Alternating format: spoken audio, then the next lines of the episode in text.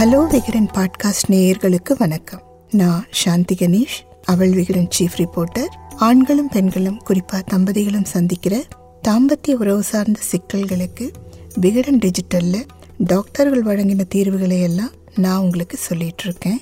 வணக்கம்.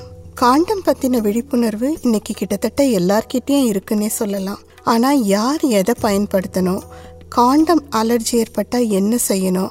இந்த மாதிரியான முழுமையான விழிப்புணர்வு பலர்கிட்டயும் இல்லை. இது பத்தி பாலியல் மருத்துவர் காமராஜ் சொன்னது தான் நான் இன்னைக்கு உங்களோட ஷேர் பண்ணிக்க போறேன். காண்டம் பத்தின விழிப்புணர்வு தகவல்களை சொல்றதுக்கு முன்னாடி டாக்டர் காமராஜ் காண்டம் பத்தி சொன்ன சில தகவல்களையும் நான் உங்களுக்கு சொல்றேன்.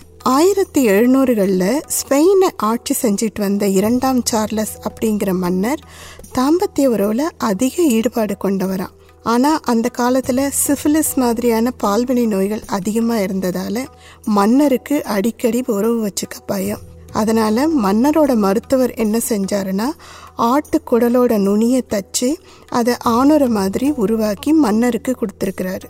இது பால்வினை நோய்கள் வராமல் தடுக்குங்கிறதையும் அவர் கண்டுபிடிச்சிருக்காரு.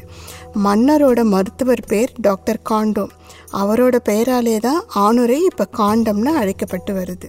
அடுத்த விஷயம் செகண்ட் வேர்ல்டு வார் அப்போ உலகத்தோட சில இடங்களில் மட்டும் இருந்துட்டு வந்த சிஃபிலிஸ் அப்படிங்கிற நோய் உலகம் முழுக்க பெருமளவில் பரவ தொடங்குச்சு.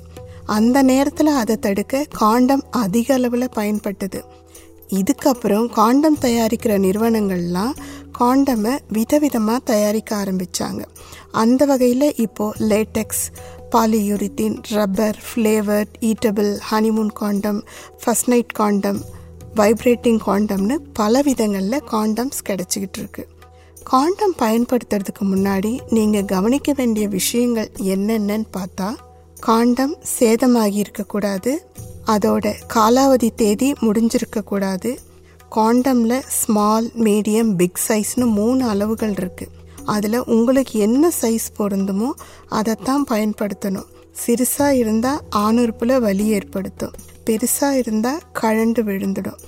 இதனால் தேவையற்ற கர்ப்பம் பால்வினை நோய்கள் மாதிரியான பிரச்சனைகளில் சிக்கிக்கலாம். ஒரு முறை அணிஞ்சு அதை சரியாக அணிய முடியலனாலோ அல்லது காண்டம் சின்ன அளவில் கிழிஞ்சிருந்தாலோ அதை பயன்படுத்தவே கூடாது. காண்டமில் துளை இருந்தாலும் பயன்படுத்தக்கூடாது இதே மாதிரி ஒரு முறை பயன்படுத்தின காண்டமை மறுமுறை பயன்படுத்தவே கூடாது. காண்டமை பர்ஸில் வைக்கிற பழக்கம் சிலர்கிட்ட இருக்குது இதனால் காண்டம் டேமேஜ் ஆகலாம். விளைவு பால்வினை நோய்கள் மட்டுமில்லைங்க ஹெச்ஐவி கூட வந்துடலாம். பால்வினை நோய்கள் வந்துடுமோ அப்படிங்கிற பயத்தில் சிலர் இரண்டு காண்டம் அணிஞ்செல்லாம் தாம்பத்திய உறவில் ஈடுபடுறாங்க. இது அவசியம் இல்லாதது காண்டம் உள்ள கொஞ்சம் லூப்ரிகேஷனும் ஸ்பெர்மிசிடர் அப்படிங்கிற திரவமும் இருக்கும்.